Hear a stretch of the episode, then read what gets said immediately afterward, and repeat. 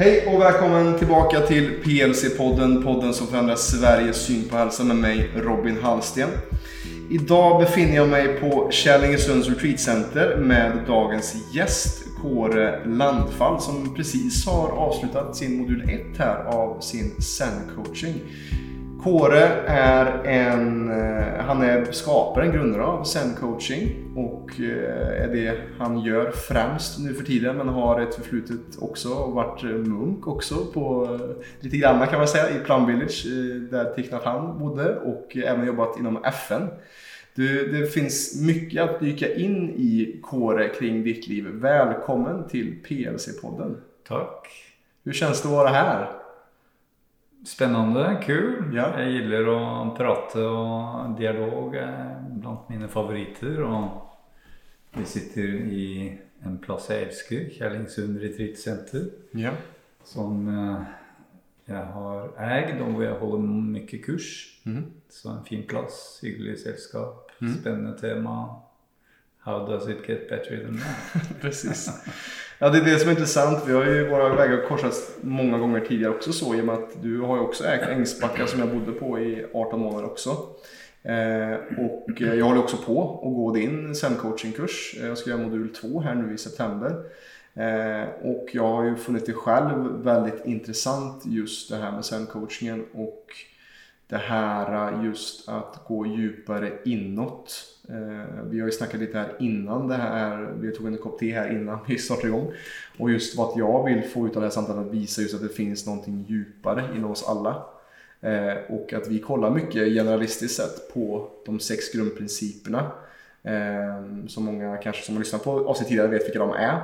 Och en av grundprinciperna är just att tänka rätt, eller just mindset. Och det är lite i den världen som sen-coachingen förpassar sig mest skulle jag vilja säga. Eh, och eh, för de som inte vet då vad zen-coaching är, eller till och med vad zen är, man kanske inte har hört det förut. Kan du förklara lite ditt koncept och vad du har skapat de sista, är det 16-17 åren ungefär? Ja, Ja. ungefär. Mm. Jeg bare kommer ihåg ofta Ofte så kalles det mental trening då når man kommer til liksom psykets sida av, eh, av saker. Jeg kaller det ikke mental trening eksakt, men zen betyr meditasjon. Ordet zen, et japansk ord. Eh, Så en coaching som er basert på en forståelse av meditasjon. Og meditasjon er noen ting som de har dyrket i Østen i tusentalls år. Altså Indien, eh, Tibet eh. Hele Østen er basert på mye på meditasjon. Mens i Vesten så er vi mer basert på vår eh, förmåga av rasjonell tenkning og teknologisk vetenskapelig utvikling. Så vi Altså den moderne verden, som jo er eh, teknologi, eh, smarttelefoner, biler, flygplan, Vaskemaskiner vaskemaskin, tvättmaskiner Jeg må komme ihåg å prate svorsk. svorska her. Vaskemaskiner, sier de. Tvettemaskiner. Det er lett å glemme hvor teknologisk vi har blitt. Hvis du tenker tilbake 20 000 år. Eh, Hunter-gatherer. Vår, vår biologi er eh, hunter-gatherer. Vi, vi er liksom bygget for å åke rundt i naturen og være ett med, med naturen. Så vi kan si at vi har tappet kontakten med vår naturlige sett å, å være på. Så hvis du tenker på meditasjon som et, et naturlig sett å være på, ikke noe eksotisk fra Østen, liksom. Men rett og slett at være i nuet, at være øppen, nyfiken, i kontakt med trær, fugler, solen. Liksom navigere i naturen, navigere i livet spontant, i stunden.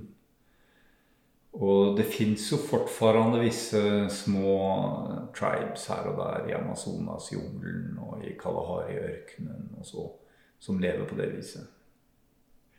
Og det fins en, naturlig glede i at uh, En barnlig åpenhet. Så for meg zen-coaching er å hitte tilbake til en barnlig åpenhet uh, som samtidig er mogen. Et naturlig sett å vare på. Uh,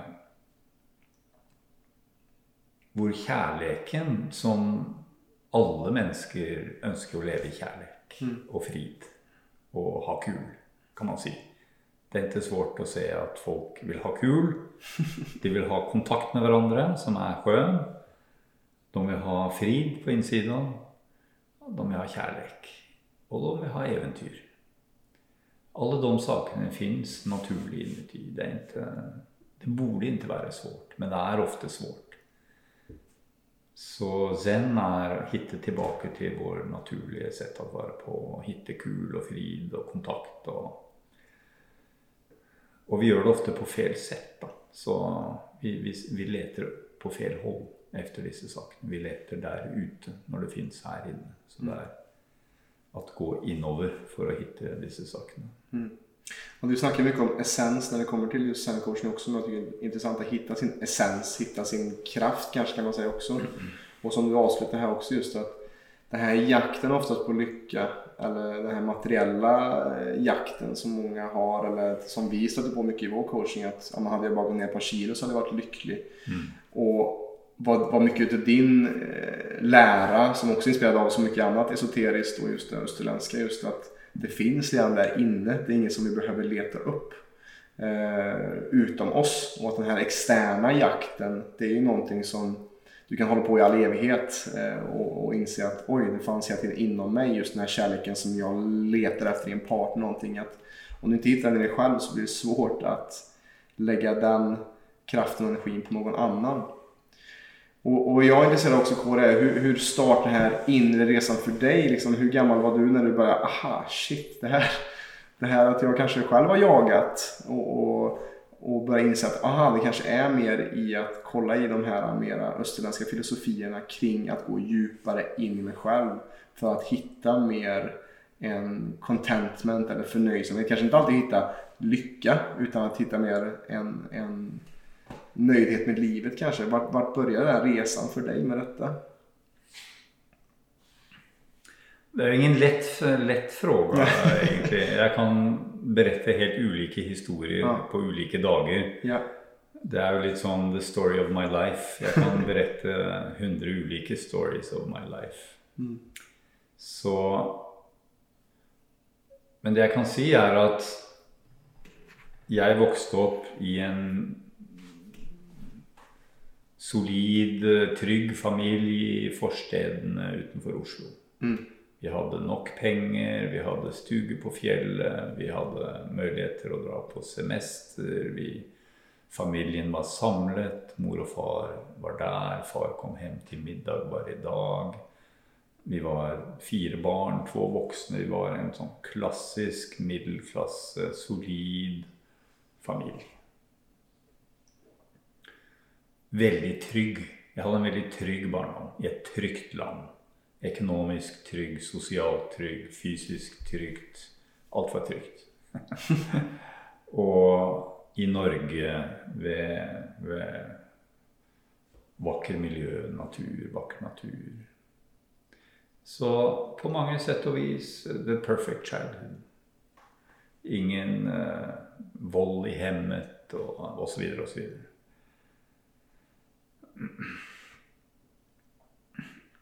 Og så, når jeg var 8-9, så dro vi til uh, Hele familien flyttet til Filippinene, Manila. Plutselig så bodde jeg midt i en gigantstad i en annen kultur. Og for et barnesinne så var det en, som en eksplosjon. Wow, verden kan se veldig annerledes ut. Det er ikke Altså, det var jo som å reise til en annen planet. Og veldig spennende.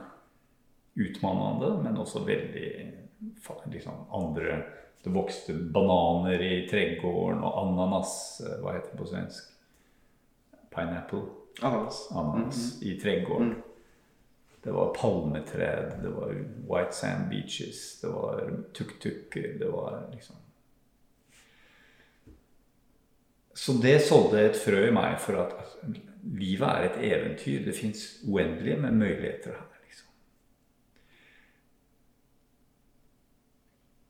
Og så kom vi hjem og vi, etter ett og et halvt år, og det var en ny skole.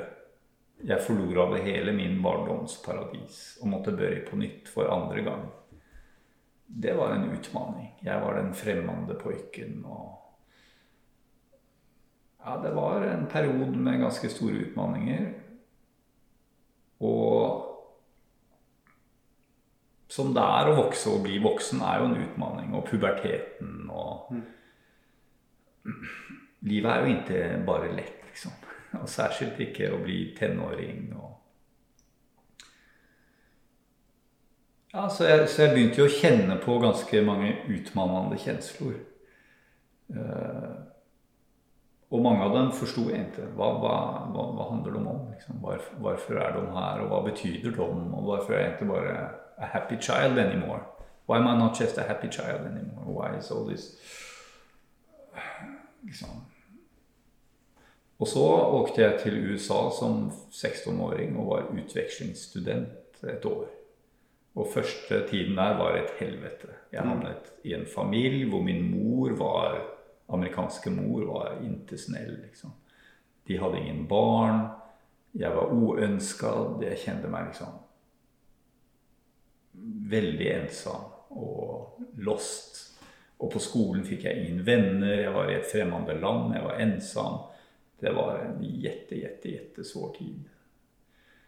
Så liksom, disse svåre kjenslene ekspanderte. Og, og sen kom jeg ut av den situasjonen.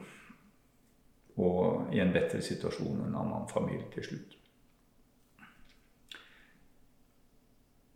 Poenget med, med den historien er at jeg hadde en, en eventyrlyst. En liksom opptekke alt. Hva er det livet kan gi? Liksom, hva er mulig? Så det, min personlige utvikling kan man si begynte med en, en naturlig eventyrslyst. Opptektslyst. What is possible in this life? Og mer og mer så møtte jeg såre kjensler på innsiden. Og de var ikke like lett å liksom håndtere som disse ytre utfordringene. How do I deal?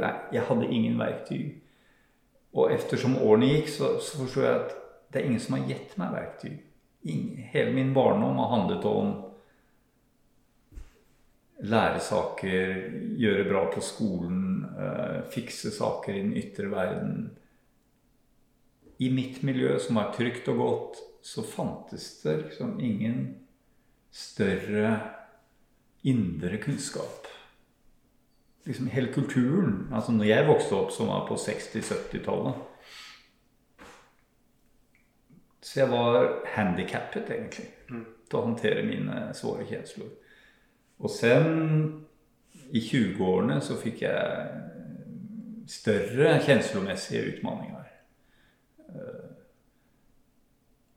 og det var veldig svårt for meg å prate med noen. Even mine beste kompiser. Jeg visste ikke hvordan kan jeg prate om denne krisen jeg sitter i. liksom djup eksistensiell kris. Altså, jeg kunne ikke mm. prate. Jeg, det fantes inget miljø der sårbarhet og store frågor var liksom annet enn som en mental greie. Så dette Og samtidig så liksom gikk jeg jo på den veien av suksess. Eh, jeg åkte på eventyr. Jeg var en surfbohem et år. Jeg eh, åkte rundt i Europa. Jeg fikk en passion for windsurfing og jeg hadde masse kul. Eh, jeg begynte på universitetet, fikk masse nye kompiser, gjorde det bra på skolen, lærte masse interessante saker. Så i det ytre så var jeg liksom the perfectly lucky guy. Mm. Men i det indre så var det en parallell verden med masse store frågor, masse emosjonelle utfordringer. Ingen kjensle av noen stød. Så det var en ganske ensom reise. da. Mm. Og den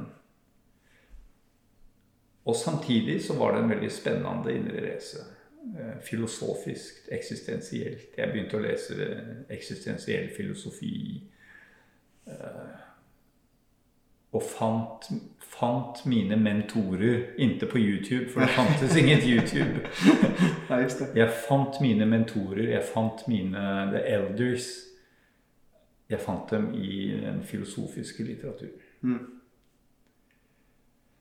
Så det holdt jeg på, og det endte med at jeg også studerte filosofi på universitetet. Jeg studerte jo masse greier, og en av dem var filosofi. Og jobbet veldig mye med filosofi. Mm. Og, og disse frågene ble større og større, men også svårere og svårere. Ja, så det er en ganske lang historie, men det, det er interessant å se at i det ytre så var alt veldig bra. Jeg gikk på en veldig bra universitet. Det gikk bra med studiene. Eh, Jeg hadde kompiser, jeg hadde masse interesse. Jeg åkte på turer, jeg var i fjellet, jeg åkte skidåkning, windsurfing.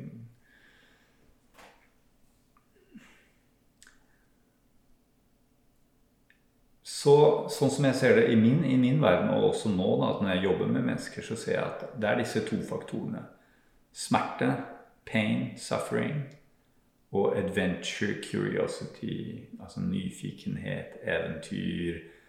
Det fins en impuls til å ville oppdekke mer om livet. Mm. Som er en vakker og naturlig impuls. Og så fins det et en ønske om å bli av med smerten. Og om man ikke lykkes med å bli av med smerten på konvensjonell vis, altså gjennom å få en partner, eller gjennom å få penger, eller gjennom å få en bra kropp Hvis smerten blir så stor, den, den blir ikke borte. Til eksempel så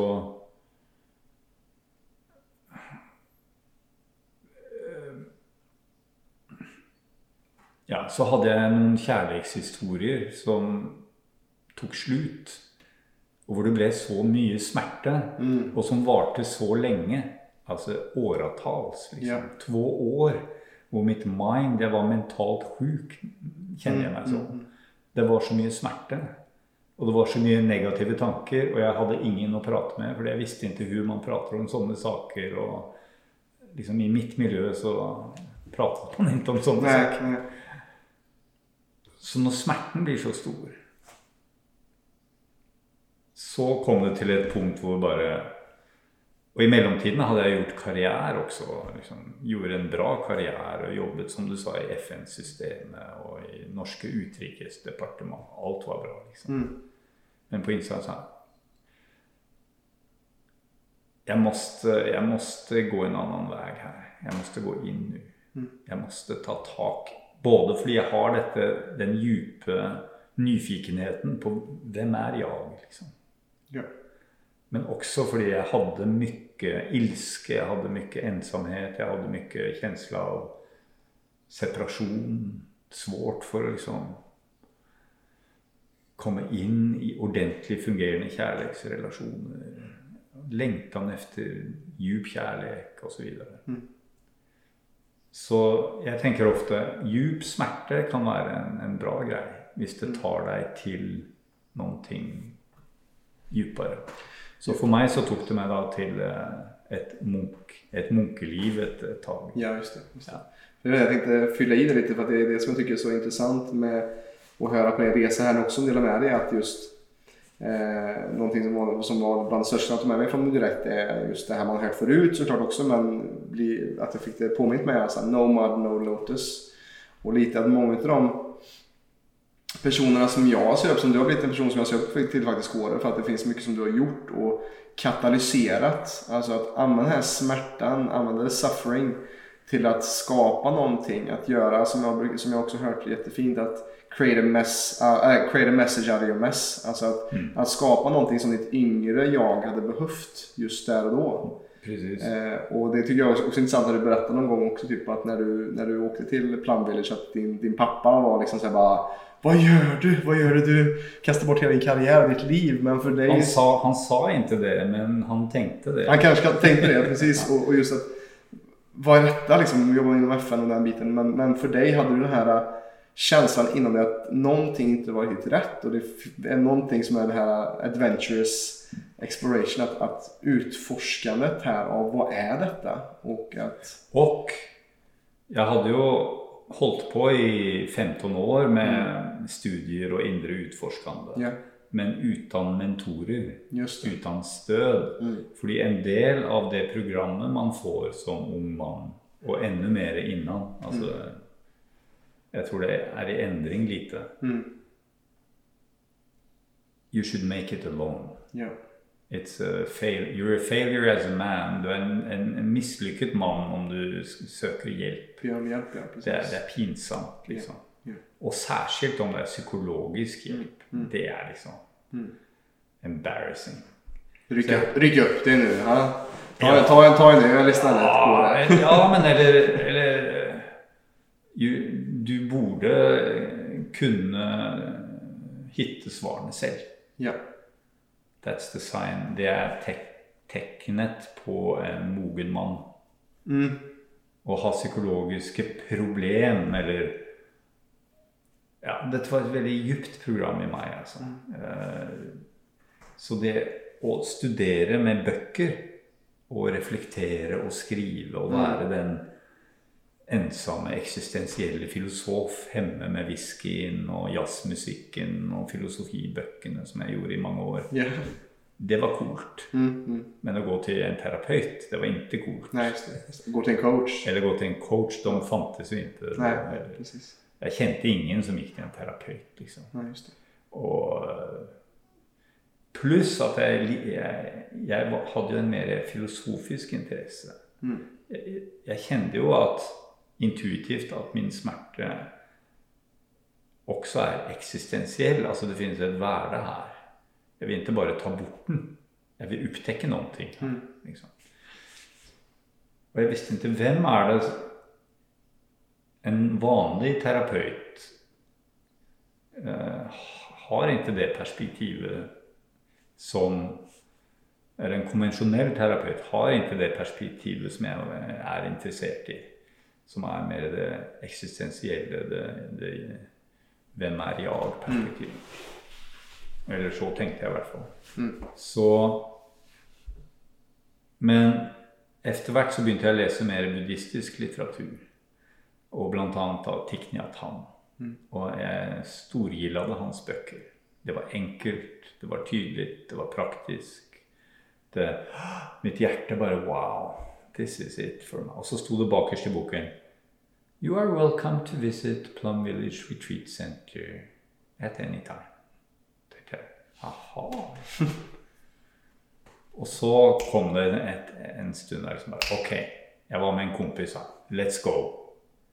Og så åkte vi dit på retreat. da, Ti dager. Først så gikk vi en vandring en vekke. Dette er i Bordeaux. Vi vandret og sov ute en vekke og kom gående til retreatet. Vakkert i naturen der. Og så var vi der i ti dager. Og da var det liksom Ok. Det var da jeg fattet da at å gjøre dette alene, det er ingen intelligensstrategi. Å være verdet i å ha en guide, en lærere jeg, jeg møtte så mange fantastiske mentorer der. Og et miljø og en gemenskap som var for meg helt Jeg vet ikke hvordan man sier det på svensk. Mind-blowing. Mm. Heart-opening. Mm. Poff. Så etter det så har det no turning back, egentlig. Mm. Mm. Det var liksom vendepunktet. Da var jeg kanskje 37 eller noen ting. 38. Mm. Eh, Men det ble et vendepunkt. Det var liksom Ok, her fins det noe annet enn å studere bøker og tenke. Her fins det en praksis, her fins det et miljø, her fins det en kjærlighet. Ja. Her fins det en visdom som er levende. Her fins det en levende Buddha. Ikke den buddhaen jeg leser om, som levde for 2500 år siden. Nei. Han sitter der Mm. og prater til meg. Han er Buddha, liksom. Disse menneskene finnes nå. Vi kan hitte dem. Liksom. Vi kan sitte med dem. Det er ikke historiske figurer, det er levende mennesker. Ja, så det var, det var et vendepunkt.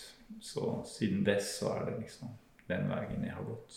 Och det tycker jag är så viktigt tror jag folk kan höra att många som kanske är på och kanske har existentiell kris eller inte vet riktigt att det, det är någonting som skaver lite. Det är någonting som...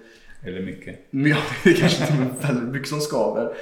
Och att många tror att man ska fixa det själv med, med, med självhjälpsböcker och sånt. Men att, att hur viktigt det är att ha support och community. Mm. Att man har en käns- känsla av sammanhang med andra människor och också att man skapar en miljö där man kan tillåtas att utforska i en container man utforskar det. Och det är lite det som säger också vad du gör med Zen coaching också. Du har skapat ett globalt nätverk faktiskt med coacher som, som just har förmågan att gå djupare för att man har det som man har samlats med den här äh, nyfikenheten kring vad är faktiskt ännu djupare som vi kan Ja. ihop. Jeg vil si en sak til der, fordi jeg ser nå, siden jeg kom fra den maskuline, selvstendige suksesspersonlighetsimagen, Mm. så ser jeg at en anledning til at det er så svårt å dra på en retreat eller dra i terapi eller besøke en, en mestare, det er at vi tror at de skal berette for oss hva som er sant, og, og så måtte vi tro på det. Jeg vil ikke at noen annen skal berette for meg hvordan jeg skal tenke eller leve. Og at det å gå i en sånn setting, det er at en som sitter på en pidestall, skal berette for meg hva som er rett og feil, og hun jeg skal tenke og kjenne. Og det er jo en god intuisjon å ikke ville, ville det. Men det er også en feil intuisjon, fordi det er ikke så det funker. Det men det opptekker man ikke før man åker dit. Hvis du åker på en zen coaching retreat så opptekker du att det är inte jag som sitter där och berättar för folk hur de ska leva sitt liv eller hur de ska tänka om livet. Min jobb är mer som att vara en, Hva heter det, midwife? Hva heter, hva, er det på? Eh, ja men det er Barnmorske. En barnmorske. Ja, ja. Føde frem noe større. Hvilken baby du skal føde, det må du ta rede på. Yeah. Men jeg har kunnskap om ulike øvninger, ulike meditasjoner, ulike frågor, ulike aktiviteter, praksiser. Så om du engasjerer deg i dem, så blir det enklere for deg å hitte dine egne svar. Og det er jo coaching. Hvis du er min coach, så sitter ikke du der og er eksperten. Du sitter der og er min kompis, du har noen bra frågor, og du støtter meg og hitter mine egne svar. Så det er en, det er en, eh, en likeverdig relasjon. Ja. Og det er jo det folk eh, liksom blir veldig forvåna av.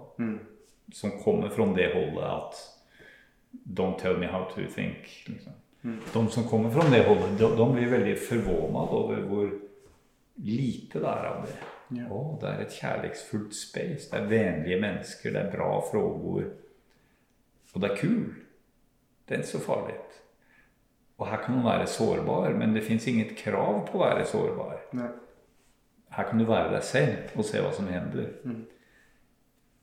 Så jeg tykker det er litt synd, da. Alle de tusentals mennesker som Nei, retreat er ikke noe for meg. Og jeg skal ikke ha noen guru. Og jeg tykker det er litt synd, fordi de vet ikke hva de Missar. Nei, Nej men det är lite som, som jag läste, jag håller på att läsa lite just yogisk filosofi också av Göran Boll som håller på med medyoga. Och han säger att en, en, en guru eller en guide, det är, inte, det är inte den personen man ska kolla på, men det som den personen pekar på som man kollar på. Man ska inte kolla på pekfingret, man ska kolla på, om, om någon pekar på Precis. månen, så ska du inte kolla på pekfingret som pekar på månen, du ska kolla på månen. Precis. Och det är lite samma om du går in i ett rum. Du kan gå in i ett rum och du inte vet vart du tänder lampan och har en ficklampa med dig. Och söka på egen hand. Och så, och så se liksom, koncentrera på ett ställe i taget. Men om man till exempel om man går på en, någon som, hos dig som har gjort det här i så många år. Så är det nästan som att du kommer in i rummet och du trycker på lysknappen för att du vet att den finns. Bara, men har du kollat här då? Istället för att man ska famla runt i flera år i texter och filosofier. Ja. Och inte ens vet riktigt ah, men hur ska jag ta mig an detta. Så därför är en guide och en coach så viktigt tycker jag också. Det som vi håller på att jobba med också på PLC. Då. Och, och det som jag tycker är roligast ibland är när klienter säger ja men säg vad jag ska göra då. men, men det är inte upp till mig som coach att säga vad du ska göra. För jag kan, okay, jag kan ha, veta vart ungefär du ska åt men om inte du inser det själv så är det också alltid att du kommer förlita dig på mig och inte hitta en egen inre aktivitet. auktoritet. Att hitta en egna beslut som är så absolut viktigt för din, både din fysiska utveckling och också din själsliga och andliga utveckling. Att hitta mindre sätt att bli beroende av andra. Samtidigt som du säger att det är viktigt att ha folk omkring sig som stöttar en och ett community. Absolut, men också att du kan veta vart ifrån dina egna värderingar kommer och varför du väljer att göra saker. Inte för att någon har sagt till dig på Instagram eller någon har sagt till dig i någon video så här ska du leva ett liv. Men det, du mår inte bra av att göra det. Varför ska man då göra det? Mm. Alltså vikten att ta tillbaka sin egen aktivitet som vi snackar om mycket i den här podden till exempel. Ja, så jag, som jag formidlet nu sist jag hade kurs här att den kloke, intelligente personen är en person som vet och söker stöd mm. og søke bra stød. Ja. Den kloke, intelligente personen er inte den personen som 'jeg fikser alt selv'. det er en idé om hva det er å være klok og intelligent. Mm. mm. Den kloke, intelligente personen leter bra stød. Mm. Leter bra miljø. Ok i hvilket miljø vil det være lettest for meg å växa? Vilka personer kan være beste stød for min vekst? Det berettes en historie om tidligere sjef for Google, eh, Tim Cook tror jeg. En kompis han sa du burde, du burde få en coach. Og han sa, han var liksom the master of the business world. Sjef for verdens mest fremgangsrike företag. Mm. En intelligent person. Yeah. Han sa me coach I'm the boss of Google, you know. I don't need a coach. What the fuck are you talking about? men det var en kompis sa, ja men testa liksom. Testa. Og så gjorde han det. Og han var blown away. Og senere sa han, Dette er en historie jeg har hørt av en... Jeg skal ikke garantere at den er sann, men jeg har hørt den fortalt i hvert fall. Mm. senere senare sa han, it was the best choice I ever made. Och senere sånn All managers in Google have to have their personal coach. Mm. Så det var jo et skifte der, hvis det er en sånn historie. Mm. Og en anledning til at coaching er blitt så stort i foretaksverdenen også. At it works. Mm. it works to mm. have good support. Mm. Coaching support. En coach er en som er en barn, kallar det, barnmorska. barnmorska. Mm. Ja. Det er ikke en som sitter og beretter for deg hvor du skal leve. Det er en person som støder deg å får et bredere perspektiv, bedre frågor mm. osv. så. Så sann selvstendighet og sann kontakt hänger ihop, sånn som jeg ser det. Mm. Det är något som vi är svältfödda på i dagens samhälle också när, när det blir mer skärmar och mer uh, social distansering och sånt. där biten just en riktig närvaro. Eh, att vi har skärmar som sen tar och uppmärksamhet från att umgås. Ja, ursäkta, ursäkta, jag ska bara... Ja, ett minut så... Vad var det du sa? Exakt. Nej, nej. Plingar till igen här. Ah, ja, okej. Okay. Det plingar. Ja, ja, precis. Och att det tar ju bort liksom magin i stunden på mycket av det som vi, vi haft tidigare. Och så blir det ikke de tomme, åpne liksom nothing happening. Yeah. Der ingenting hender. Mm. Der det blir tyst. Liksom. Hvis det blir tyst mellom oss, hvis vi er noen kompisar. Det hender inget uh, i en minutt. Liksom. Det blir helt tyst mm. og tomt. För 20 år siden så satt man kanskje i tomheten litt. Bare, bare var liksom. Mm. Men nå, efter fem sekunder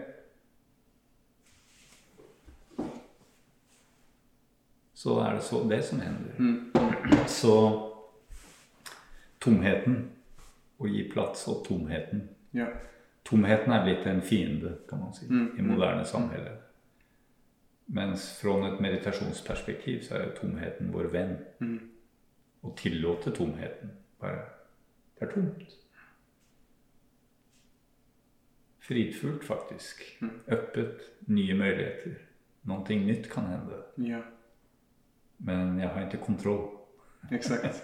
Så vi skal ha kontroll hele tiden.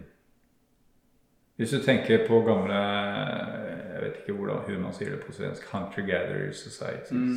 Jägare samlare. Jäg, jägare, samlare, samhälle.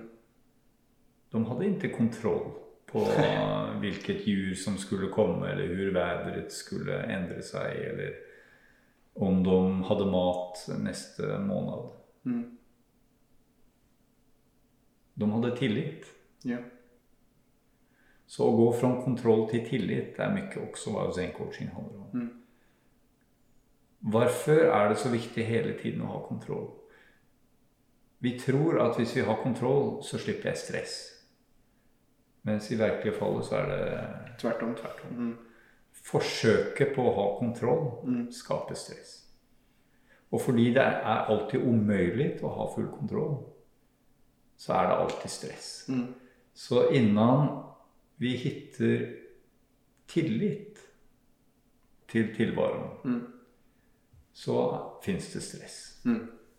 Mm. Så folk flest forsøker å håndtere stress med å øke kontrollen, og så får de mer stress. Ja.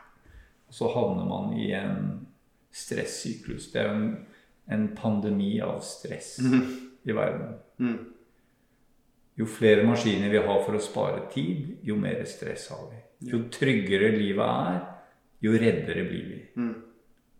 I Skandinavia det har aldri vært så trygt å leve som det er å leve i Skandinavia i dag. Precis. Men folk er redde. Mm. Redde for økonomien, redde for viruset, redde for alt mulig. Mm. Og hitte tillit. Ok, det fins et virus. Men det behøver ikke gå rundt og være redd, even om det fins et virus. Mm. Liksom, farlig virus. Livet er alltid farlig. Mm. Vi skal alle dø. It's okay. Nu lever jeg. Mm. Så når jeg hittar tillit, slipper kontroll, eller slipper Hva skal vi si Illusjoner? the obsessive need for control. Mm. Altså en viss del av kontroll, inget fel. Men den eh, overdrevne behovet for kontroll. Til eksempel i relationer. Du kommer aldri til å ha kontroll på at din partner fortsetter å elske deg eller vil være til sammen med deg. Det kommer aldrig att hende. Det er umulig. Men aksepterer vi den umuligheten? Nei, vi skal liksom skape sikkerhet i relasjonen. Mm. Det skal bli så sikkert som mulig. Og når vi lykkes å skape det 98% säkert så er relasjonen død.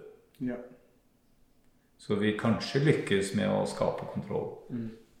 Men vi forlorer det som er livet, livets öppenhet. Kontrollen kan ju i många sätt vara en, en spontanitetsdödare. Exakt. Och, och det är lite som jag brukar också säga, ett av mina favorituttryck som jag har lärt mig under min egna andliga resa när vi är i den spirituella världen är ju Relax, nothing is under control. Precis. Alltså att den här illusionen av kontroll att eh, när som helst kan saker vändas upp och ner och du har säkert, du som lyssnar på det här också och både du och jag vet som har levt några år att, att saker blir inte allt som man tänkt sig. Och, och en av mina favoritböcker som jag precis har lyssnat på på sin, sista året är, har, har du hört talas om Mickey Singer? Han, han har en bok som heter The Surrender Experiment som är jätteintressant. Nej, jag känner inte det. Han, han er faktisk grundare av et jeg tror det er buddhistisk kloster i, i Gainesville i Florida. Mm. Og han begynte sitt liv liksom han var i tonåren å utforske det her og ville meditere. Og han ville være på egen hand. Men ständigt var noe som kom og störde. Og litt som det här vi har snakket om at man blir, man blir eh, frustration över att någonting inte går som man skal. eller man tapper kontrollen. Så han gjorde det til ett sitt livsverk at varje gang noe sånt sker som lite tar honom ur från hans egos plan av att så här ska det se ut för att jag ska lyckas. Eller så här ska det se ut. That's it. Varje gång så var det liksom att eh, en, en läxa för honom att liksom surrender. Att, att vika sig för vad nuet skapar här. Det er jo basically vad vi gjør i zen-coaching også.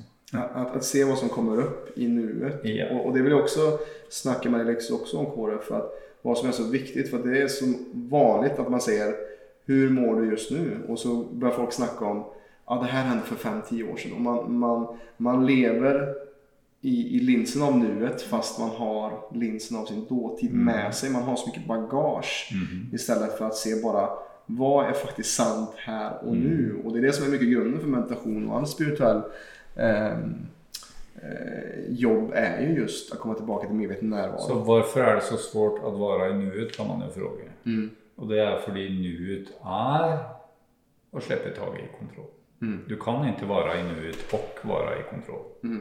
Du kan bare være i nuet og være i tillit. Mm. Så i det du Ok, jeg skal være i nuet. Så er det ikke direkte skjønt å være i nuet. Altså, man leser bøker, det skal være så skjønt å være i nuet. liksom. Hvis det er så skjønt å være i nuet, hvorfor er det da svårt å være i nuet? Sannheten er at det er ikke bare skjønt å være i nuet. I det du, i det du slipper taget i det forflutne og fremtiden, og, og går til nuet, så kommer det jo opp en redsla. Ja, men Hjelp. Så man måste gjennom den redselen Ja. for å komme til tillit. Og det er, det er liksom the bad news of personal growth. At det fins ingen eh, genvei til tillit. Indre tillit, indre frid. Man behøver å, å åke gjennom redselen. Gjennom sårbarheten. Gjennom smertsomme kjensler. Ja. Og det tycker jeg ikke mange nog beretter om. Nej. i mindfulness-rørelsen. Nei, men det er så skjønt, liksom. Og så sier jeg ja, det kan komme litt uro, men, eh, men ta hånd om den. Men det kan komme mye mer enn litt uro. Det kan komme djup sorg, det kan komme djup redsel. Det kan komme veldig utmannende kjensler. Å lære seg at det er ok. Liksom. Og det er svårt å få til uten stød. Exakt. Har man inte den guidningen, har man inte den coachningen. För att det är också, som jag har sett på många, jobbar ju mycket med kvinnor som kanske inte, de, de har jättesvårt för att ens og och göra yoga och säga, ah, men det är inget för mig. Och då är för mig är det oftast en indikation för att okej, här har vi noen förmodligen någon som inte vågar vara med sig själv eller i sitt eget huvud. Og det er skremmende. Så det jeg tykker er viktig, det er å si til en slik person det er naturlig. Det er naturlig at, uh, at du er redd, eller at du er usikker. Ja. Det er skremmende. Det er utmannende. Det er ingen lett reise eh, Liksom bare å sette seg ned og gjøre et yogapass og havne i tystnad. Og det er også en utmannende reise. Hvis man vil ha et annet liv med mer tillit, mer indre kontakt, mer ytre kontakt, så det kommer å bli utmanande. Exakt. Men det är värt det. Det är värt det. Exakt, och det, det är ju som jag tycker är så vackert också att i, i de mörkraste nätterna det är då som stjärnorna lyser som mest. Och det är också så här att, att eh, Joseph Campbell snackar också om det just kring att i din djupaste grotta så finns din största liksom, bliss oftast. Att, att leta aktivt efter sin rädsla och utanför sin komfortzon. För Många säger att det vackraste som finns är ett nyfött barn. Men för att ett nyfött barn och livets mirakel ska kunna ske då måste ju någonting också nästan gå sönder. Alltså en kvinnas kropp måste öppnas och ge liv åt detta. Och, och Och hur var det för bebisen att gå igenom den kanalen? Precis. Det var inte direkt enkelt. Nej, man nästan som vi föds in i trauma liksom. Och Men det är ändå någonting vackert med det. Ja, ja. Och blodigt. Och inte alls eh, någonting som man kanske skulle ha som barnprogram direkt. Liksom. Så den berättelsen behöver och, och liksom vara tydlig att det fins en gåva av tillit og frid. Men det er ikke nok å synge et mantra og gjøre et yogapass og så, og så hender det. Eller andas litt bedre. Ja. Alle de sakene stødgjør prosessen. Mm. Men det er jo så at jo djupere man går i seg selv, jo djupere redslor hittar man. Precis. Det fins masser av folk som tror at 'jeg er ikke redd', eller 'jeg er ikke arg. Men om de går inn i en mer närvaropraxis så upptäcker de at de er mye reddere enn de, enn de trodde. Mm. De er mye argere enn de trodde. Mm. Samtidig som man lærer seg hur man kan håndtere det. Mm. Att det er ikke så farligt. Nej. Ja, det er ok. Precis. Och det er ikke noe fel på meg. Det betyder ikke at det er noe fel på meg at jeg har disse intense kjenslene. Mm. Det betyder att jag er i ferd med å gå dypere i meg selv. Mm. Exakt, en, en inbjudan til å gå dypere, og, Ja. och varje kris som man har gått igjennom, er jo tror jag också, om man kan hitta guldkornen i dem så är det många som har gått igenom mycket saker som har varit tufft. Säger ofta så att Mm. jag hade nog, alltså om jag hade vetat det innan så hade jag inte velat vara i det men efteråt så har man lärt sig så mycket kring det. Ja. Jag, jag lyssnar mycket på Terence McKenna för tiden. Mm. Som døde for 20 år sedan. Mm. Han var i Amazonasjungelen Mm. og testet ut psykedeliske planter. Mm. Så mye at han gikk inn i en eh, schizofren tilstand. Mm. Han ble liksom man kan si mentalt sjuk eller emosjonelt mentalt sjuk et tag, typ noen uker. Ja. Og han sier I was lucky I was in the middle of the Amazon because they couldn't put me in a hospital and give me drugs so I had to go through it. Mm. Han sier at i, i mentalsjukhusen så er det ingen som har sett en schizofren person som ikke er på droger. ja, just det. For det første som hender, er at man får masse droger Mm. som lugner ned systemet. Passerer man igjennom da, liksom? Det kan være stødigende, men det er et ekstremt fall. Men også i hverdagsfall, når vi har emosjonelle problemer, problem, söker vi etter å gå gjennom det eller søker vi etter en pille som kan lugna ned oss? Liksom? Telefonen. eller telefonen. Men hvor mye Og dette er kanskje mer ekstremt i USA, men når man ser på statistikk over hvor mye beroligende medisin folk äter Ja. Så er det jo helt sjukt mye. Mm. Antidepressiva, anti-ADHD, anti, anti, anti. Piller som skal lugne ned, lugne ned, lugne ned. Så hvis det er veien vi går når det blir utmannende, en pille eller alkohol, eller Hvis det er hovedveien, Mm. så kommer vi ikke igenom.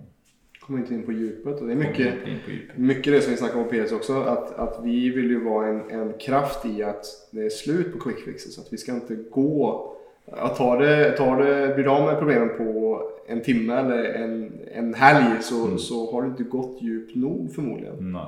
Och, och någonting som jag tycker är intressant som du gärna får dela med dig av Kåre, det är att du har en liten princip här när saker blir tufft eller, eller, är liksom ett, ett, som man kan ha på sina fem fingrar just. Ja, att, att stanna upp Ett verktyg där. eh, när man, för att just kanske hantera, stanna upp och hantera de här djupa, tung, tyngre känslorna. Men det kan ju också vara när man är glad också. Okej, vad är det som pågår? Men kan, kan du berätta lite om just Ja. ett, ett, ett knep som du har Ja. utformat med hjälp av zen-coachingen? Så vi började med att prata om meditation, zen. Mm. När folk tenker på meditasjon, så tenker de på en som sitter i meditasjon. Ja. Eller... Mens meditasjon egentlig er at leva i närvaro. Så en dialog er en meditasjon om den hender i närvaro. At eta er en meditasjon om det hender i närvaro. Mindfulness är meditation. Eller medveten närvaro, ja, som det også kalles. Så det jeg kaller uh, the hand tool på svensk, Hva vil du si? Handverktyget kanskje? Handverktyg, ja det blir litt konstigt. Ja. Ja, eller ja, håndverktyget. Det er simpelthen et sett å bringe närvaro inn i hverdagen på. Mm. I varje stund, Uansett hva du känner. Och om det du kjenner er utmannende, så blir det ekstra viktig.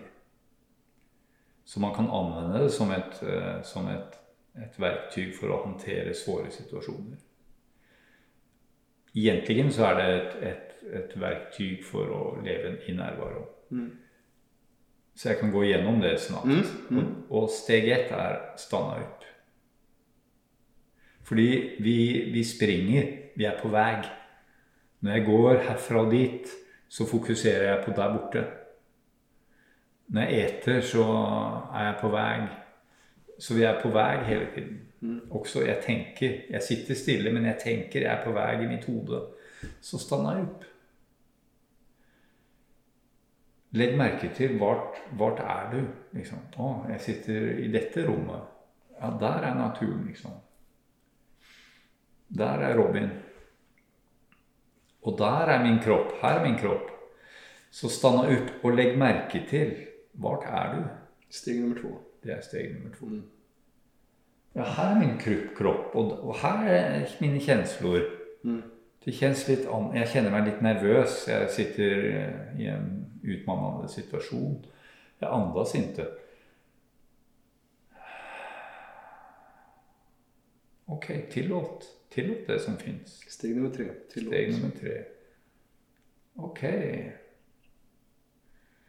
Det er litt anstrengt handling, så jeg tillater at det fins. Jeg forsøker ikke å fikse den Mm. andningen. Mm. Jeg, bare, jeg er medveten. Her fins det en anspenning.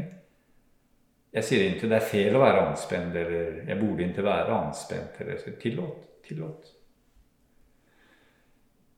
Og det som hender når vi tillater, det er at vi slapper av.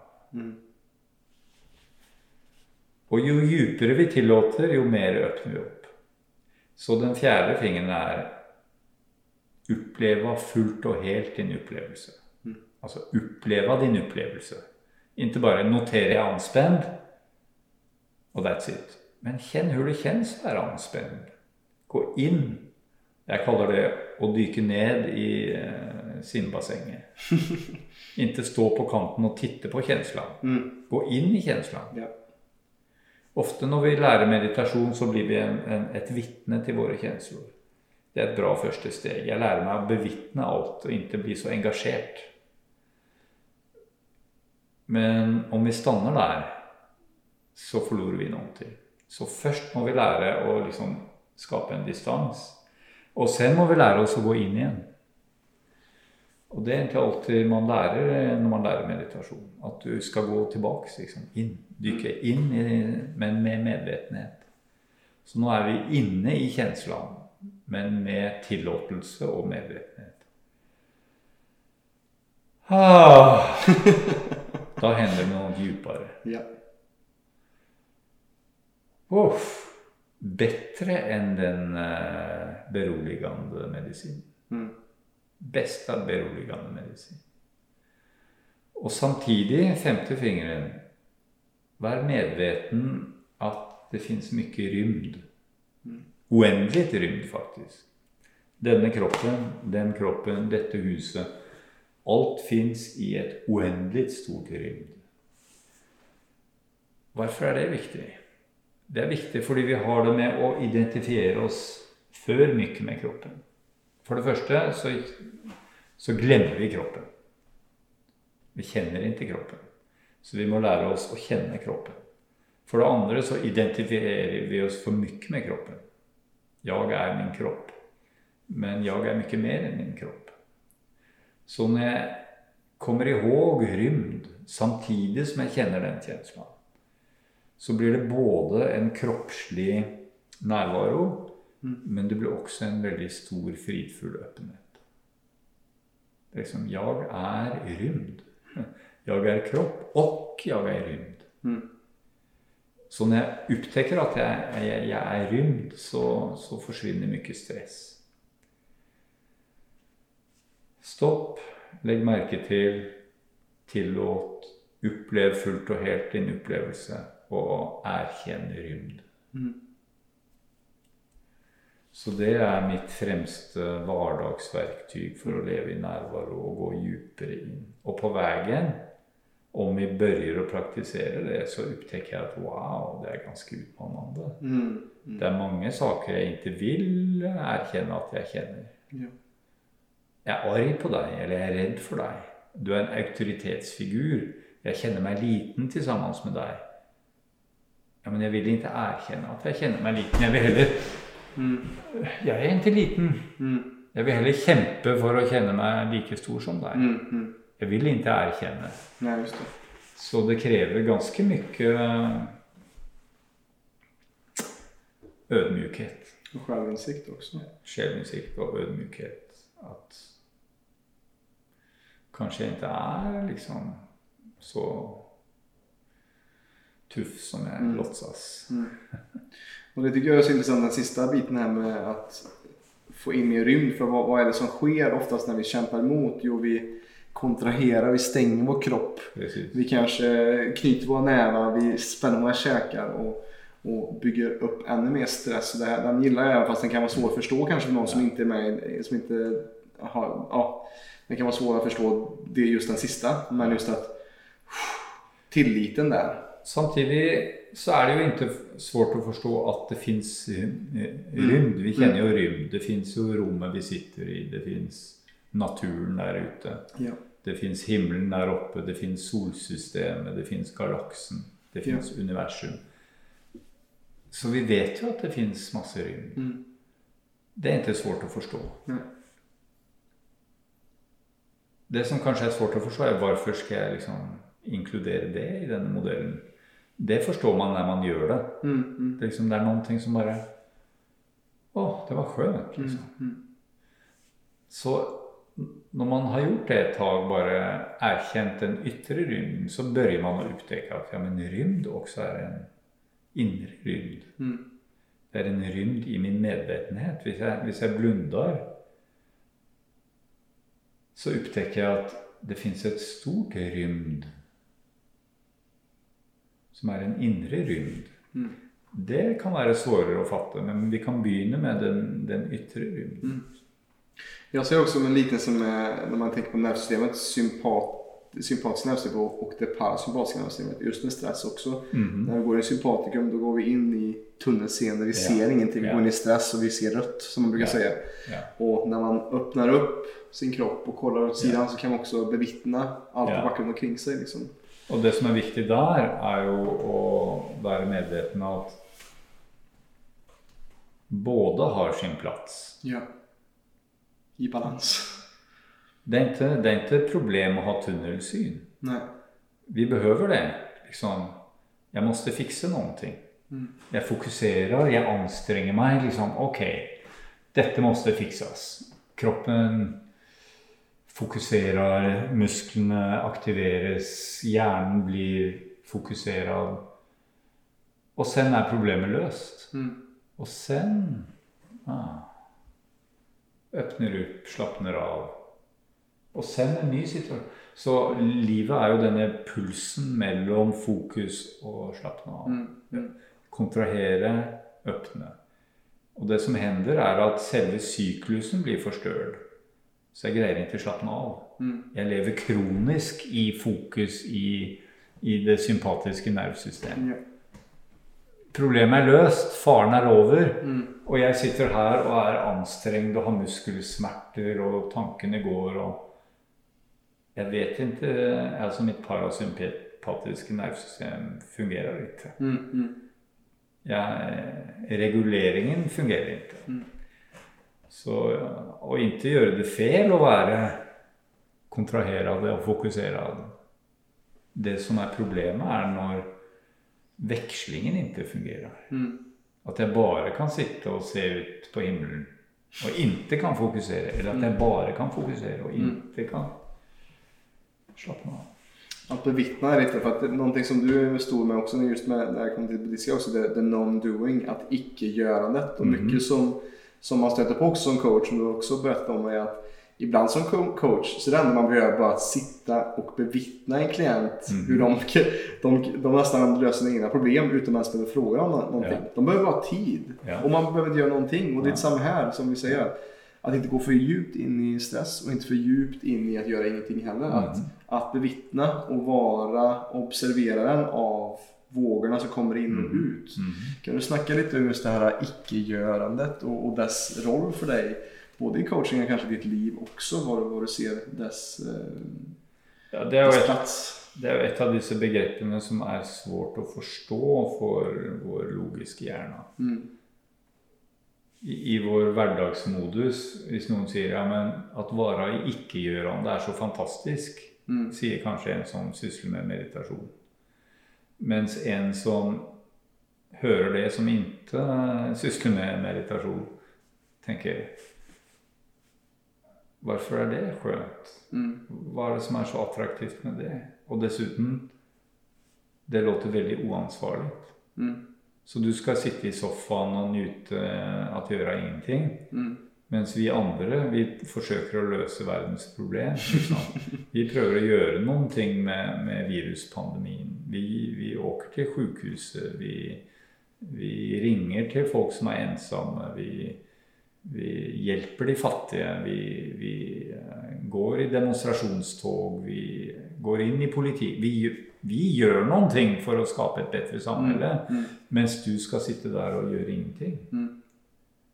Det er bare uansvarlig og egoistisk å være en meditatør, låter det som. Mm. Liksom. Så den konflikten ser man. Pressen elsker jo å legge frem den, det perspektivet liksom, på personlig utvikling. At det er navelbeskuing og Mm. Mm. uansvarlig. Og... Så det som er viktig for meg, det er å, å liksom, se at det det egentlig handler om, er å leve i tillit. Og inntil leve i, i ilska og redsla. Og hitte det som kalles uh, flow. Så det er jo et indre ikke-gjørende å, å, å havne i Man kan leve jettedynamisk, altså gjøre hvor mye som helst og bidra til verden. Men på innsiden så er det ingen stress, Mm. fordi jeg har tillit. Ja. Jeg gjør det som behøves i stunden. Nå sitter jeg her og prater med deg. Jeg hadde faktisk glemt at vi hadde denne avtalen. Det var bra at du skrev tre det i går, da. Ja, det var veldig bra. Og stemmer det? Vi skal liksom ha podkast i dag. Mm. For jeg har vært så inn i en kurs. Just det. Og så gikk jeg liksom inn i space. Ja. Jeg satt og så på solnedgangen vid havet her Mm. og njøt i går kveld. bare. Ah, skal ha en ledig dag. Og så kommer det en melding. 'Jeg ser frem til å ses i morgen'. Ses i morgen. Ja visst, ja. Så var det. Mm. Ja, men det går bra, liksom. Ingen fare.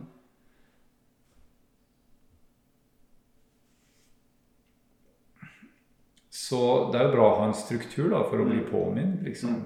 Jeg behøver liksom å kolle min kalender. Mm.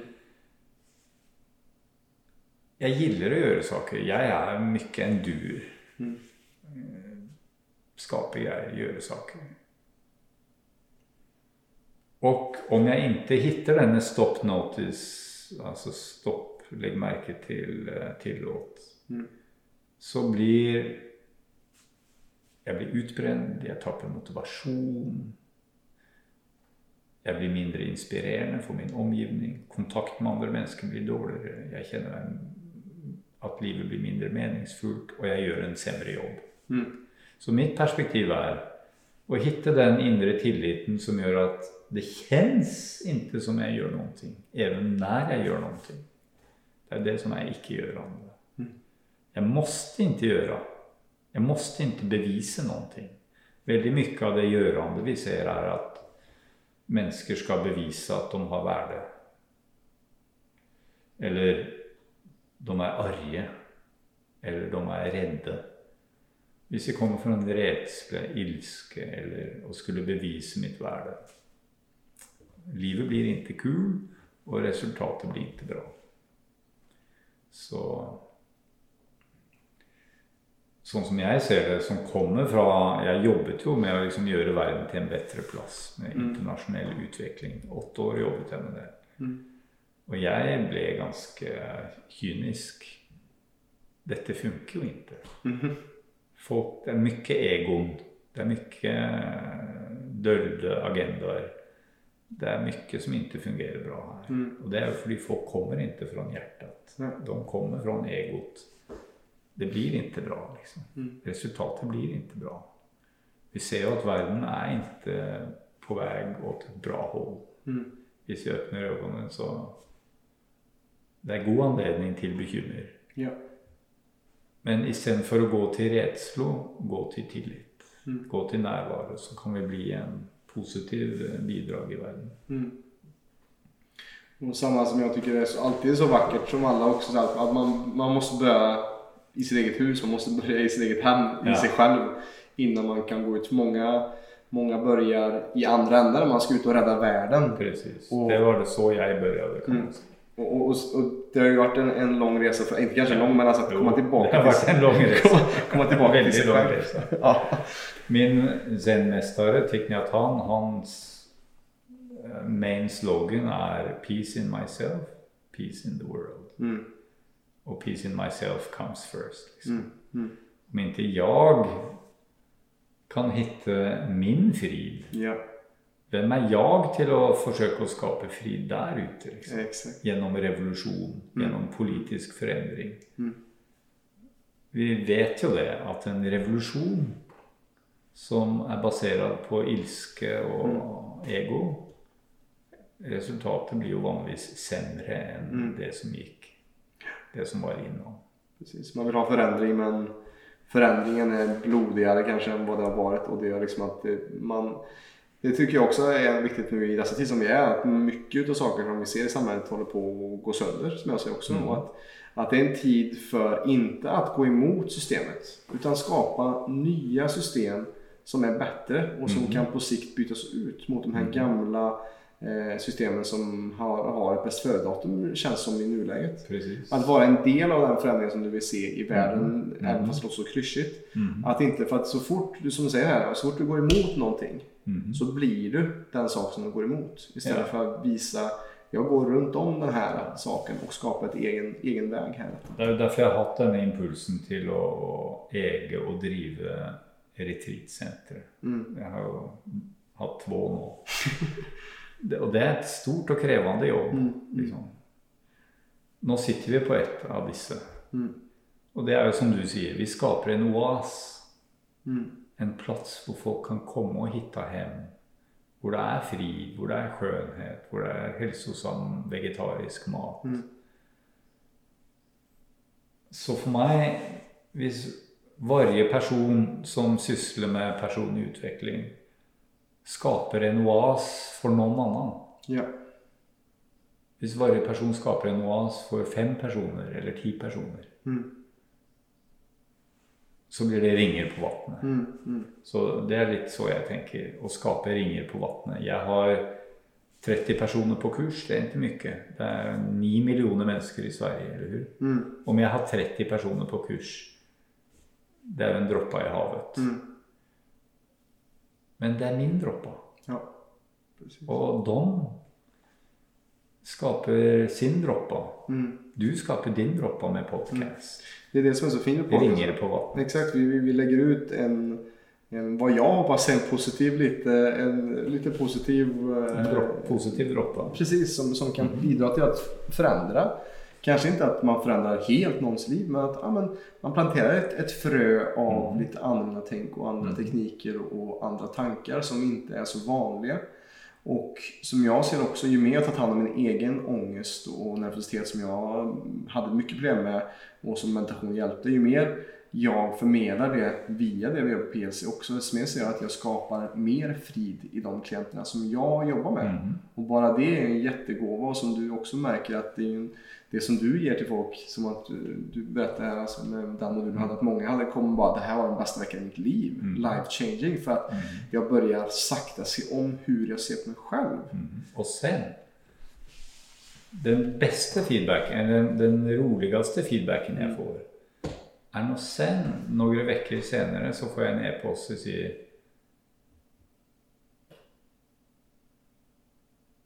Jeg hadde det beste møtet med min tenåringsdotter jeg har hatt hele mitt liv. Mm.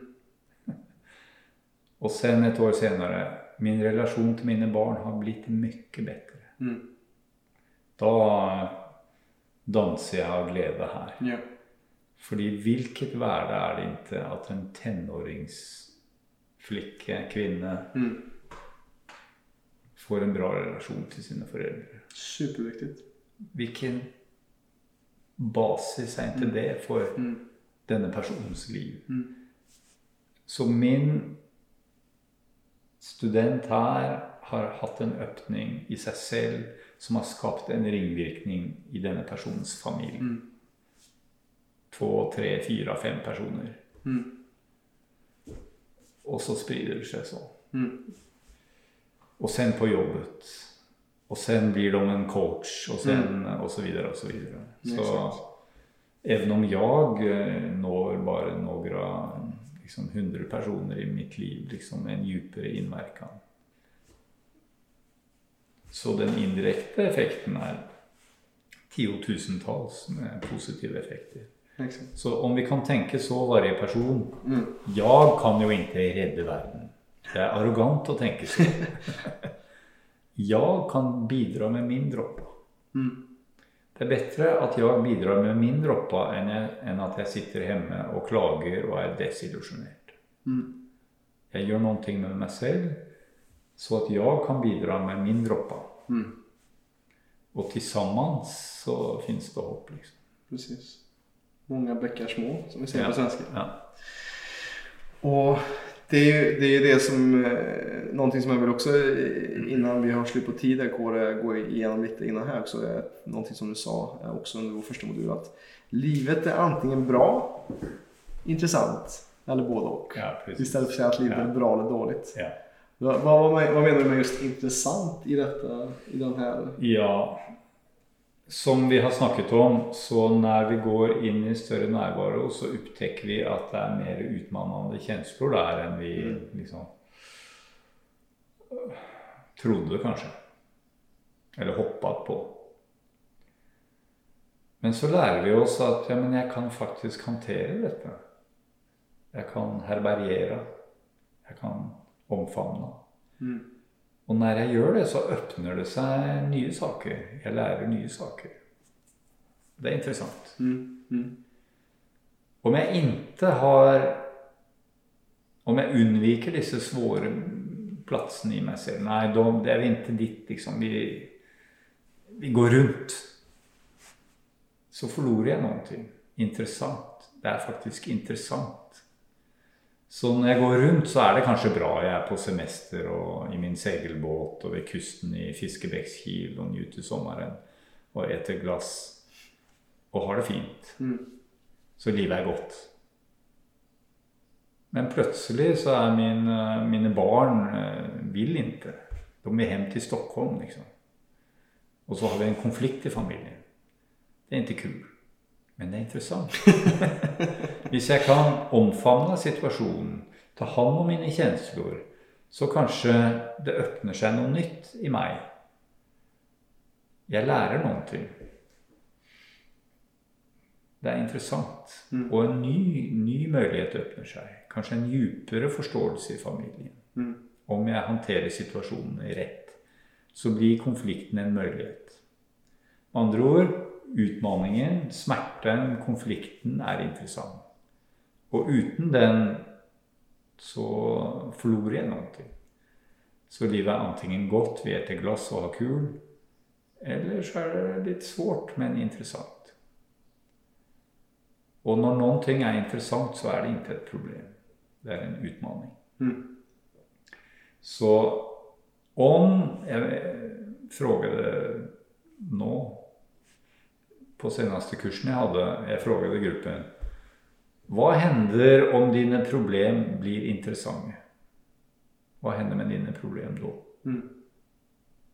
De forsvinner. De er ikke problem. Et problem som er interessant, er ikke et problem. Det er en utmaning. Interessant. Så derfor er livet antingen bra, interessant eller både mm. Det, det er et sett å påminne meg selv om å, å tillåte problemene at få finnes. Liksom. Og Stopp notice. Stopp, legg merke til. Ok. Dette var en besvikelse. Du vil ikke på date med meg. Interessant at du ikke vil, liksom. Jeg, er, jeg er kjær i deg, og du vil ikke. Utmanande. Mm. Og så videre. Jeg tycker om den for det er noe som mange nok kan Ja, den, är, den är inte rolig också. Så här, ja, men vadå intressant? Ja. Det, det här är ju inte intressant, att det är jättejobbigt. Men, men hur viktigt det är att också se det från ett annat perspektiv. Att kunna Ja. skifta perspektiv ibland också och se vad kan jag lära Och det är inte ett sätt att låtsas att det inte gör ont. Nej. Det gör ont. Mm. Så man ska ju vara försiktig med att säga en sån mening till någon som har det ont. Mm. Mm. Jag säger ju inte det till min klient. Nej. Så, som sitter i... Så interessant. Jeg sier jo ikke det. Men på innsiden har jeg den attityden. Mm. Mm. Ser ikke på det som et problem. Jeg ser på det som en mulighet. Even om jeg ikke sier det til någon. Mm. Så det er også å ha den visdommen og ikke ta sånne new Age-meninger og kaste dem rundt på folk. Mm. Vi forlorer empati der. Om noen er i smerta, så er det bedre å si 'jeg ser du er i smärta. Mm. Berätt mer. Behöver inte fixas. Liksom. Jag finns här. Mm. Du kan dela med mig. Vi skal alltid fikse og gi råd. Så heller enn å gi råd og finnes der med empati. Mm. Så ja, det er viktig også, tykker jeg. Det er viktigt. Och någonting som jag också tog med mig från, från första modulen som du sa också, någonting som eh, Suzuki, eh, du rättade mig där faktiskt här innan podcasten var bra. som säger eh, det viktigaste i livet är att ta reda på vad som är viktigast i livet. Precis. Och vem kan eh, ta reda på det? Mm. Vem ska hitta svaret på det? Det är bara du. Det är bara jag som... Mm. Alltså ingen annen kan eh, ta rede på det. For oss. Jeg kan ikke berette for deg hva som er viktigast i ditt liv. Det finns ingen copy-paste. Jeg kan berette for deg hva som er viktigast i mitt liv. Mm. Og du blir kanskje inspirert. Mm. Men på sett og vis kan man vel si at der er vi ensomme. Mm. Det er vår ensamhet. Mm. Men den ensamheten er positiv. Liksom, Det er mitt ansvar. Jeg måtte ta rede på hva som er viktigast i mitt liv. Jeg kan ikke delegere det til noen annen. Så det er jo også en frihet der. Mm. Det er en, mo- en mogenhet der. Mm. Jeg kan ikke gå til min coach eller guru og si 'berett for meg hva som er viktigast. Mm. Fordi even om du beretter det så måste jeg kolla, ja, men er det det for meg. Liksom? Mm. Mm. hvis jeg går til en annen guru så får jeg et annet svar. Mm. Så jeg måtte jo bestemme selv. Og det er coaching. Mm. Jeg stödjer deg i å ta rede på hva som er viktigast. Precis.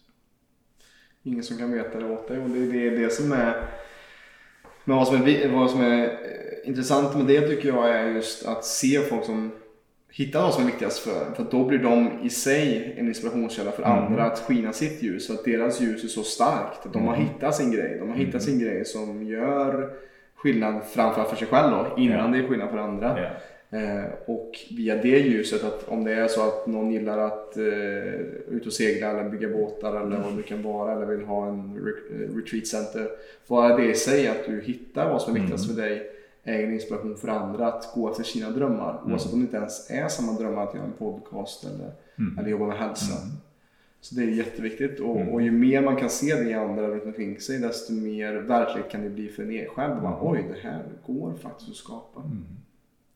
Och ha förebilder. Särskilt för, unga- särskilt för unga människor. Liksom, och men, Ja, precis. För det var som vi sa också, jag är ju snart 30 och det var Mm. som jag sa också till dig innan den här podcasten att, att just det här eh, vi snackar mycket om att, eh, att mannens syn, särskilt i Sverige också, eller i världen också, varför lite ifrågasatt eller att män är, är svin eller att, att många män är, eh, ja man borde vara bättre än vad de är. Mm.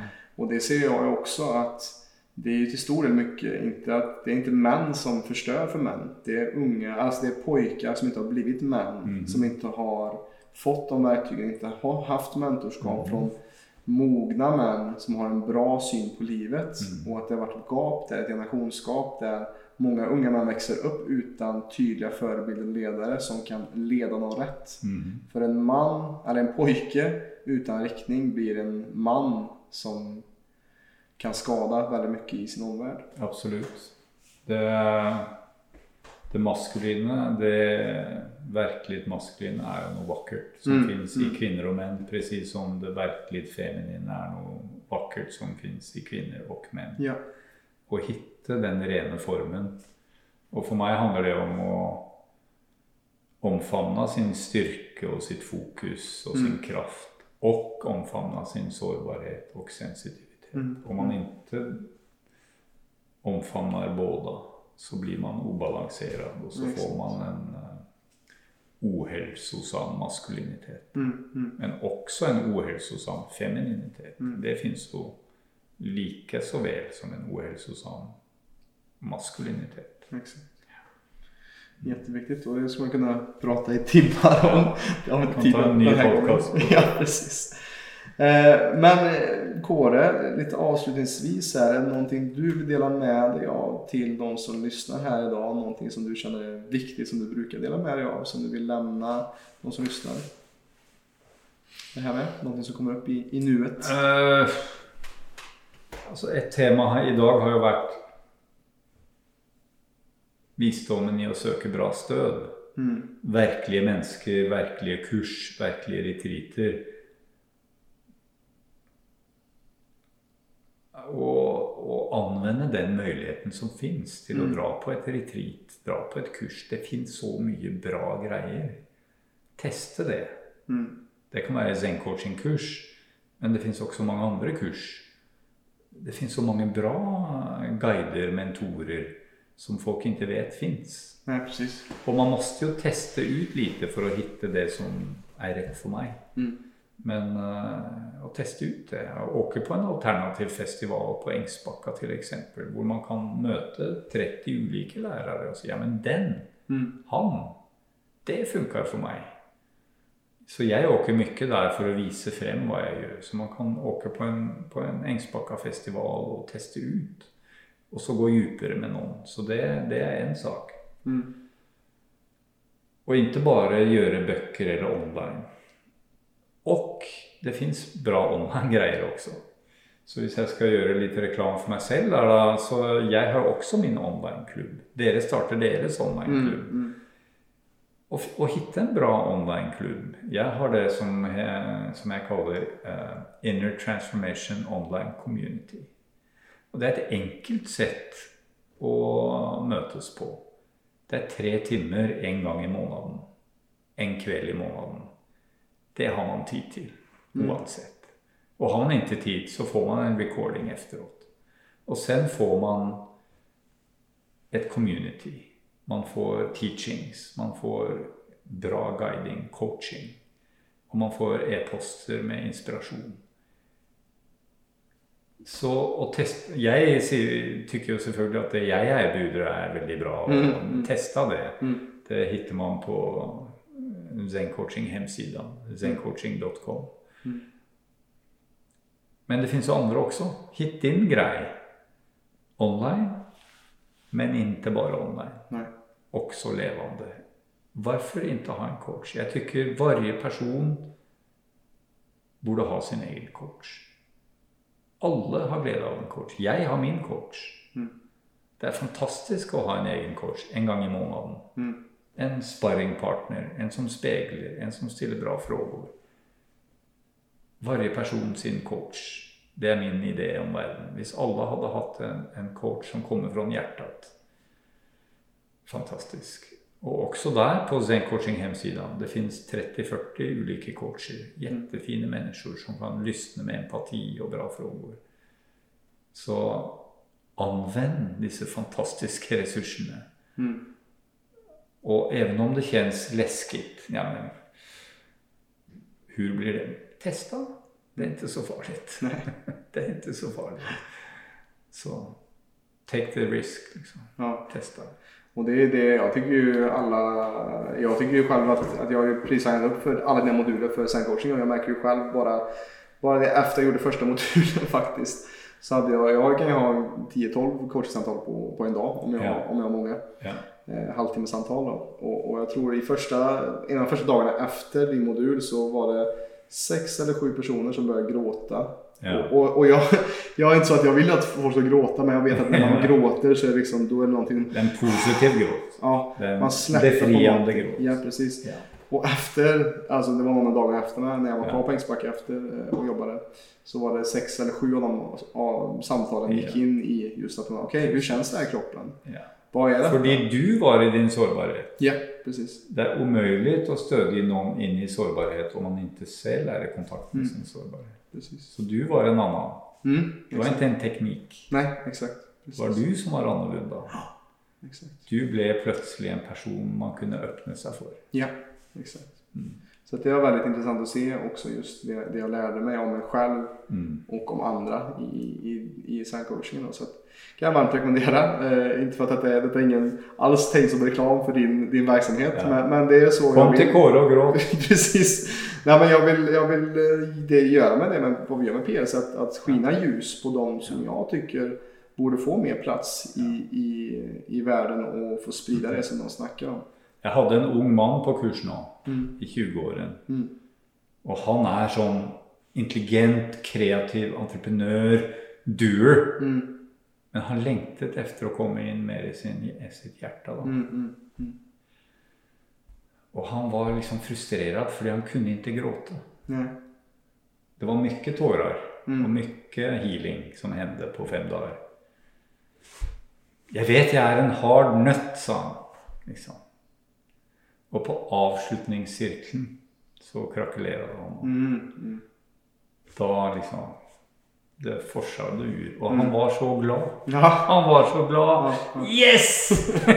jeg hittade mine tårer. Ja, ja. Fordi han kjente liksom hur han smeltade og liksom stresset slepte, og hjertet öppnades. Mm. Og det var på avslutningssirkelen det hendte, Liksom. Fantastisk. Det var herlig å se. Fantastiskt. Mm. Ja du Kåre, det, det är klart att, att eh, det händer grejer när man, när man jobbar med dig. Så är det. Och, och jag kommer länka för er som lyssnar på detta, jag kommer också länka just hur du kan hitta Kåre i, eh, i show notesen eller i beskrivningen till det här avsnittet. Eh, Men här så vill jag vara också noggrann med Kåres tid här. Han har ett möte här efteråt så att vi kommer att sakta men säkert avrunda här. Och tycker du att detta har varit intressant så finns det mer avsnitt kring detta på Spotify, på Youtube och så finns vi också på Facebook och Instagram. Mm. Eh, Premium Lifestyle Club heter vi på, på Instagram. Eh, och eh, för all del, om detta har varit ett intressant samtal som du tycker att ah, men shit, det här har varit ögonöppnande och får kanske mitt hjärta öppna sig mera. För all del, dela med dig av detta till nära och kära så att vi sakta men säkert kan förändra Sveriges syn på hälsa.